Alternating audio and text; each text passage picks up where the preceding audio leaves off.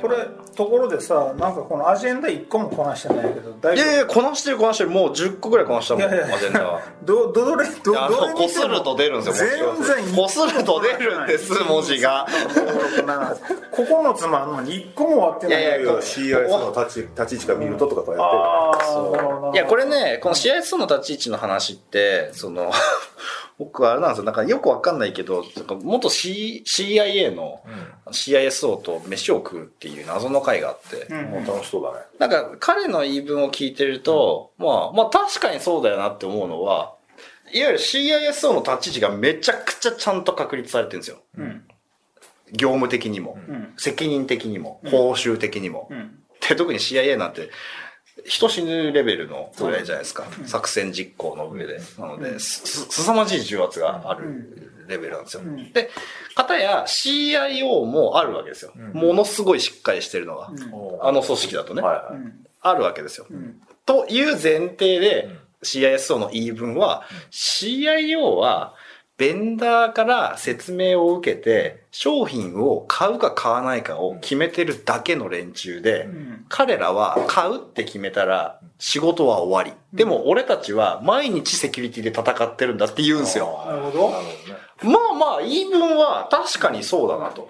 いや、そんだけしっかり役割がもし割れてるんだとしたら、まあ、そういう感じにお互い見えるんだろうなというふうには思うんですけど、多分、日本の CISO は、そこまで確立されてないんじゃないかと思ってて、多分、あれもやらなきゃいけない、これもやらなきゃいけない上で、ちょっとセキュリティ詳しい人みたいな 感じになってて、実は CIO はいるかもしれないけど、まあ、両輪みたいになっちゃってたり、まあ、さっき、あの、一緒にやってる、あの、一つやっちゃってるみたいな話もありましたけど、まあ、事実上そうなってることの方が多いんじゃないかなと思ってるんですよ。あそういう意味ではね、日本では、まあ CISO の立ちから見ると CIO いらねえんじゃねえのとは言えないんですけど、CIO もすごい頼りにしてるからね、言えないんですけど、まあこういう、この一節もありだなと思って。まあ CIO 自体が何パーか分かんない。けど CISO の方がもっといないですよね。いないないいい、全然いないと思います。もうあんまり見ない。だからもし無理やりでもつけてる人をしたら大体こう総務担当役員が CISO に勝手になるみたいな 全部 C つけるからそうだなうちの会社もとかになったらじゃあお前 CISO なのエンプラ的に見るとね、あの CISO っていうのは、本当はサイバーセキュリティって外からの、そうそうそう外部攻撃の。あ外部攻撃なんだけどほとんどのエンプラはどっちかというと社、社内で不祥事が起きないように、社員が悪いことしないようにっていう、どちらかというと内向きのね、仕事が多いんですよ。ですから、割と総務的な仕事が多いっていうのまあ、あがと紙のドキュメント管理とか、まあ、そういうのをどうするかとか、そうそうそう。そういうあれでサイバーと戦ってるイメージはほぼないです外向きじゃないね。ね。内向きなんだよね。うんだからそういう意味では、や。っぱ C、国内の CIO はサイバーセキュリティと言われるものは、基本的にやっぱ意識してない。CIO はしてるんです CIO がしてる。CIO はしてるんですか？してる。そこがしないと。面白いっすねセキュリティの人たちってその辺はね、あの、要はテクノロジーに疎い人たちがいる CISO にいるんですね。うんよ。本当の CISO の人もいると思うんで、その人はいるとして、本物はね。僕のイメージでいくと CISO と冠についてる人の8割は、たまたま総務とかを見ていた役員が CISO という名前になっちゃった。なっその2割ぐらいがちゃんと外部から、例えば中途採用で雇われで本物の人がいるっていう、まあそんなんばいちゃいますかね。うんじゃないけど、国内でやってる、例えばそのセキュリティ系の国内の学会とかあるじゃないですか。一般社団法人的な。あるねあそこにね、やっぱエンプラのそこそこの人たちがこう集まって50人とかね、100人とか、ね、じゃあ脆弱性こういうのがああだとかっつってね、CVE 値がこれはどうでとかっていう話してるうちの8割は分かってないってことですよね。そうじゃないですか。つまりね、来てるけど、ああ、みたいな。来てるけどう、ちもそうせな、みたいな。ああ、すごいわー言うて。はあ。CIO がセキュリティを見なきゃいけないと思っていることに CIO 自体は違和感を感じてない。感じてないね。うんそれも、それが割と重要な一つのアジェンダの一つだっていう認識がある。うんむしろね。じゃあその事業計画的なとことかにも入れちゃう。セキュリティがそう。そう。で、それは、あの、ROI の外側で見てもらわないと、そうっすね。説明つかないから、そね。まあそこはまあ、しまあ、どちらか社長を脅かしてね、あいや、あの、私も社長をテレビカメラのフラッシュの前に出すわけにいきいきませんのでって言うと、社長が、うんそうそうだなとかって言ってくれるわけですよ。まあでも僕の経験上、某、あの、大きいあの、交通系のグループでも CISO という役職の人はいなかったですからね。いないんだ。うん。だからまあいな、1兆円超えてるグループ会社でもいないんだから、あの、どの会社にもよ、上から下まで含めて、そりゃあいないで、そもそも数がいないと思いますね。CISO という役職の人自体が。エンプラの中で CISO は必要とされてるんですか？欲しがってるんですか？社長とか、取締役会とかは。欲しいでしょう。CISO。だってもう守りつけてましたってこう言えるやん。どうやって言いたい？ちゃんとこう、夫人組んでまあしたって言えの、るだから、なんだろう、何をリスクって考えると、個人情報だけに日本の法律で特化されてるじゃない？おっしゃる通り。で個人情報が出たらカメラの前じゃない？その通り。でも社内の機密情報が出たとしても、別にそこは素通りじゃないその通り。だからいびつなんだ他よ、ね。人から見ても価値が分かんないです。いびつなんだよ。だからそのいびつな個人情報をどう管理するかっていうのは極めてその、どちらかというと会社内にある個人情報と従業員の情報だったり、企業だったりってお客様の情報だったりってそういうことを考えると、あんまりテクノロジーのレイヤーに行かないんだよね。で、それを扱ってる部署がどのように扱うのかみたいな形になって、えー、どちらかというと社員のお作法とかそっちの方に行っちゃうのね。うんまあ、あとはあの、ほら、言うても、あの、インターネットにつながってるのって会社のホームページぐらいの会社も多いじゃないですか。あの、EC をやってる会社はすごく気をつけてると思ったりとか、あと、顧客サービスをなんかインターネット上でサービスしてるとかそうですけど、まあ、ホームページだけしかやってなかったら、そうそう外から狙われないから、あ狙われてもホームページなんで、まあ、CSO とかも置こうとも思わないし、まあまあ、ちょっと、なんかね、なんかちょっとやっとこうかぐらいな感じでこう終わりますわね。和風でも入れといたらええんちゃうのみたいな。そこで和風出てこないと思いますけどね、その感じだと。和風は出てこ出てこな。ないいね。そうですね。なんか、そうですね。ウイルス対策とかじゃないですかね。そういう意味では。でもね、だから今の話で、結局なんかセキュリティだなんだと言うけども、ちゃんとね、Windows アップデートしようよとかね、パッチ当てようよとか、そこができてなかったりするんで、実はそこ、そういうところがね、あの、徹底できてないんだよね。事故が起きないから、パッチも当てなくてもいいじゃないか。あエンプラの話？それはパッチを当てると今のアプリが動かなくなる可能性のあるクラスターバーアプリがある会社はそうなんじゃない？なるほど。ランサムウェアやられたのってほとんどメーカーだったじゃん？自動車メーカーとか電機メーカーの大手やられたじゃん？あれは全部工場の制御系のパソコンなんだよね。そう。で、それも、ね国内の会社がやられてる発表があっても、流入経路が、あの海外拠点からの兵器網だったりするんですよ。うん。なので、一概になんとも言えないんですけど、まあでも結果として脆弱性なんですよね。ねあれに関しては。だから、だから僕、そそういう意味だと情報システムの今のエンプラの問題はね、例えば本社の、あの、ガバナンスっていうのは事業部に及ばないとかね。例えば工場のセキュリティ誰が見てるんですかって、本社の上司は、いや、そこは事業部がやってますから、みたいな感じで、で本社は何やってるのと、いや、あの、ルールは出してますよと、これ守ってるはずですよ、みたいな感じで、徹底しなかったりするんだよね。そこのね、実行支配能力がね、日本の上司って実は弱いんだよ。本当抑えなきゃいけないと思ってるんだけどね。製造系でいくつか見てると、まあ、めちゃくちゃ大きいところはもちろん、あれとしても、まあ、いわゆる中堅どころ、まあ、5000億とか、それぐらいの規模の会社でも、これ、あいこれ情社内の情報漏洩とか、検討してないんですか？その対策とか、みたいな、見たら、うちね、全部紙なんだよねって言われて、設計書から何から何まで、全部紙なんですよ。もう辞書みたいなのがもう山ほどあって、確かにこれは攻撃受けねえと思って。ネットワーク的なのはね、物理は知らんすけど、なんかそういうの見たときに、なんかまあな、それはそれでいいのかなとか思っちゃったりもするんですけど、でもそれはセキュリティの観点から見てそうだであって、IT の効率性とかから見たらもうまるで真逆のことをやってる感じはしますけどまあね、俺ね、その話行くのであれば、ちょっとあの、インターネットはさ、みんなお心がオープン。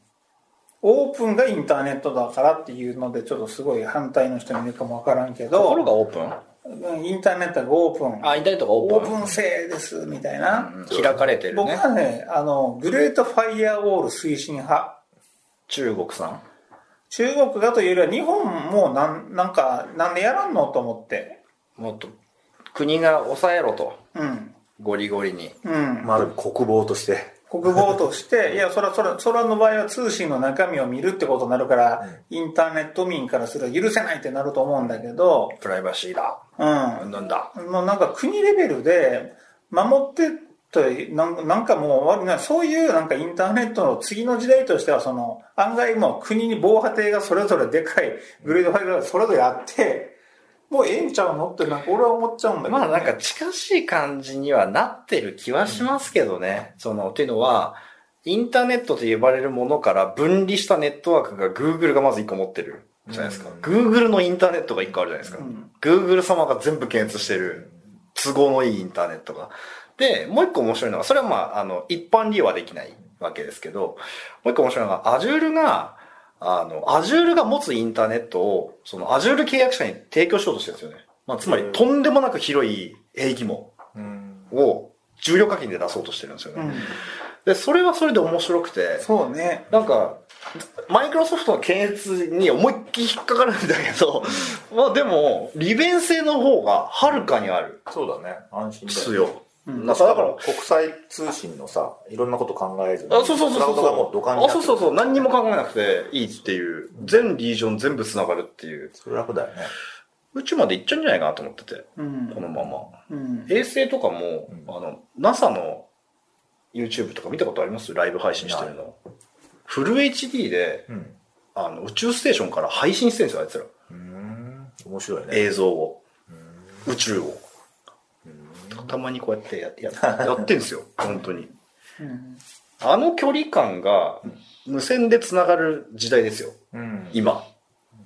フル HD のトラフィックが。ね。映像として。って考えれば、ねいや、宇宙行っちゃえと思ってて、アジュール宇宙リージョンとか全然あんじゃねえのと思っててそうすると、その、どこの法律適用されるのっていう、とかね。あと人間的なところがどんどん解放されていくんじゃないかなと思ってて。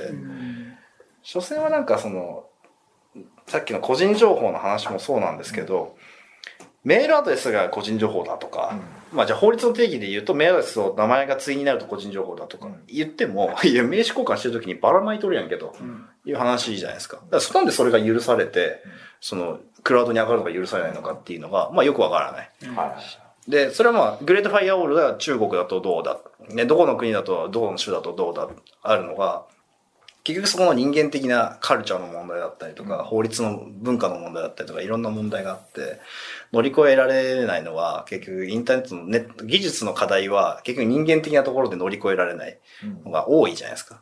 なんかそれがなくなった瞬間に、いわゆるその、いわゆる規制が国として入れてるわけではなくて、本当に見なくなった瞬間に、なんかもっと解放されるんじゃないかなっていう感じはするんですけどね。だそういう意味では僕は、さっき、その、く中国は確かにグレートファイアウォールですごく統制をかけてきてるし、おも面白い事例だとは思います。まあ、ものす爆発的に飛躍してるし、思うんですけど、結果あれはそこから先ないんじゃないかと思ってるんですよね。うんうん。あそこでと閉じちゃうんじゃないかと思ってて。なるほどね。ガラでかいガラパゴス。そう、だからでっかいからすごく見えるんですけど、あれがもっとでかかったら、多分もっと平和なはずなんですよね。アリクラがなんかあんまりその中国以外でゴリゴリ進まないのは、まあちょっとその辺の懸念もあるでしょうし、まあ便利は便利ですけどね、一ユーザーから見ると、アリクラ自体がね。でもなんかそこになんか自分の命を預けなきゃいけないな情報を預けなきゃいけないと思った時に、アリクラか、ニフティかって言ったら、いや、なんでニフティかちょっとさておき、わかりやすいな。まあでもそんな感覚なんですよね。うん。だ多分アメリカも、その CIA とか FBI が AWS をね、そのガブ、ガブクラウドで専用で立てる。つまり、まあパブリックなものとは違うもので立てるっていう意味合いはまあわかるんですよね。だから閉じちゃう方向である程度担保するっていう。まあわからなくもないですけど、でも技術的にはなんかインターネット自体は開かれてないとあんまり発展しない感じはしますけどね。そうね。やっぱつながる世界っっていうのは、やっぱり僕必要で、えー、なんだろう、個人もいろんなペルソナがあるじゃない？会社員の私っていうのと、まあ、例えば NPO 法人の私って言って、そこを、領域をはっきり分けるんじゃなくて、うっすらと、個人のレベルで言うと、それが重層的に重なる部分をいかに IT で言うとサポートできるかみたいなところの方が、僕は好きだし、そっちの方がいいような気がするんだよね。いわゆるマイナンバーみたいなことですかね。それとは違うんですか？うん、なんだろう、その、だから会社が会社で閉じちゃうっていうんじゃなくて、閉じない方がいいって、半開きぐらいがちょうどいいかなっていう思ってるんだよね。結局そのブロックチェーンとかの技術も、まあ今、だいぶこう進歩してきて、うん、今ブロックチェーン2.0まで来てますけど、その個人の情報を自分でどうこう開示していくかを自分自身がコントロールできるような、まあディレクトリにしていきたいっていうのは、まあマイクロソフトの考え方ではあるんですけど、あんまり Google とかが乗ってこないんですよね、そこに。Apple とかは。乗ってこないですよね。例えばなんか俺がさ、東京にいる日とか公開したいよね。そしたらみんなそこに。スケジュールの問題ですか？でも個人、会社の動きなんだけども、とかね。なんかそういう、あんまりなんか閉じ込めたくないなって感じね。なんか履歴書とか作るのめんどくさいんですよね。僕、転職しないけど。いやもう、記録しといてほしいんですよね。うん、それ、あ、ログでね。そう。もう見せます、あなたに。1時間だけとかやりたい。そう。だから面白くないですか、ちょっと。ああ、面白いね。なるほどね。自分のここからここまでの履歴は、もう1時間だけ見せます。うん、で、しかもそれは自分が書いたものじゃなくて、他者が担保してるデータなわけじゃないですか。つまり証明、証明が入ってるデータなので、よっぽど説得力あると思うんですよね。そうだよね。あんなだって履歴書だなんだって自分でなんかエンジニアなんかは GitHub でなんか書いてますとか、なんかブログで上げてるんでとか、いや、どうでもよくないですかなのって。いくらでも書きようあるんじゃないですかなの。と思うので、なんかそういうのも含めて、本来は IT がね、いろいろできるはずではあるんですけど、そこまで踏み込むと怒られるんですかね、プライバシー的なところで。そうだ、誰が管理してんのかって話になるんでしょうね、うん、きっとね。まあ、ブロックチェーン的にはそれはないんでしょうけど。僕ね、コーポレートで言うとね、あの、アメリカって CIO の権限ってすごい強いっていうイメージあったんだけども、さっき出た NASA の CIO と飲みながら話す機会があって、たまたまユーザー会で、で、NASA の CIO の権限って異常に低くて、なんでかっていうとミッションが一番強くて、NASA ってミッションごとに責任者がつくじゃない？でその人に全ての権限があって、そのその権限の中には、どのパソコンを買うか、うん、ホームページをどこでどう作るかっていう調達も含めて全権限があるんで、あの、CI の人はそういう決められたやつを調達する。ぐらいしかなくて。じゃあまあ、プロキュアメントみたいな感じで。彼の小さな願いは、ホームページぐらいね、NASA で合わせたいんだけど、みたいな。一列で見たいと、そう。誰が何やってんのか。やるな、みたいなね。すごいな。あ、意外だな、とかって思って。で、でも、ああいうなんかミッシミッションっていうのがあるじゃない？でもやっぱり NASA ってミッションってすごくクリアじゃない？確かに。そのミッションによってニーズが違うんだったら、IT ってのはそこの属性であるべきだっていう考え方僕すごく衝撃的で。確かに。で、それを例えばエンタープライズで見たら、ここの事業とこの事業で、本当に均一で扱っていいのかなってあるわけよね。でそこをなんか無理やり均一にしようとしてるけども、あの NASA 方式って俺いいんじゃないかなと思って、ね、いいと思います。ね。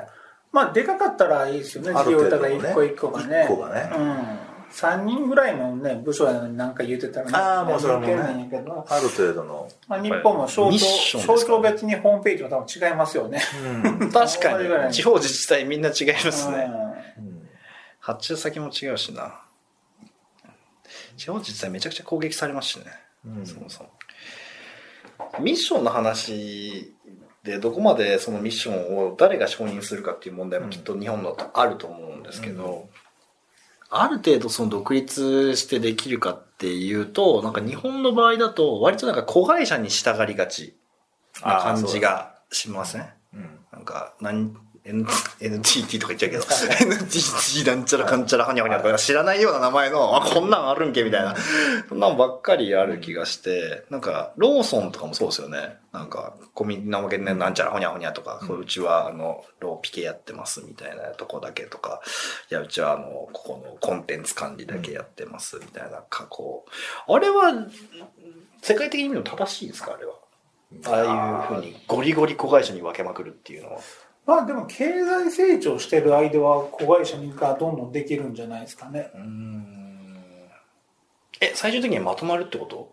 まとまるか潰れていくか。うん、まとまると思う。最初に景気悪なってきたら、経営効率悪いよねってなって。アリババグループも数えられ切れれへんぐらいは多分グループ会社あると思うんだよね。へえ。うん。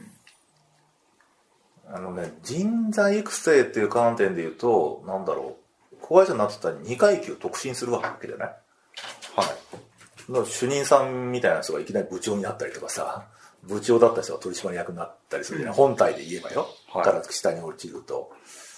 だからね、あれ、いい面も悪い面もあって、あの、すごくなんか若手が責任持ってやれるっていうね、あの、その独立してやれるっていう意味では人材育成はいい面もあるけども、なんか、インフラ、インフレ起こしちゃう。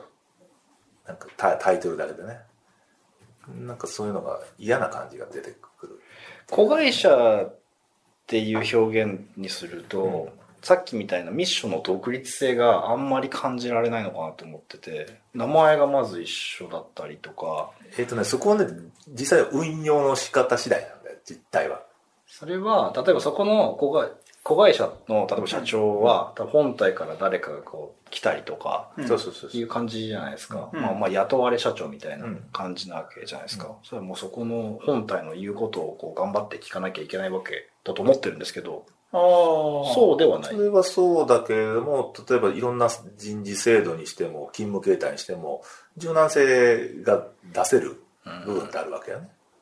もううちは昼から来ても OK だぜとかってややろうとかできるわけよ。例えばね。子会社の人たちはやっぱり親会社がここなんですっていうことを存分にアピールしたがる。えっ、とね、だから、その名前をなぜつけてるかっていうと、そのちっちゃい会社では人材取れないから、本体取ってばらまくっていう、ほとんどがそのパターンだね。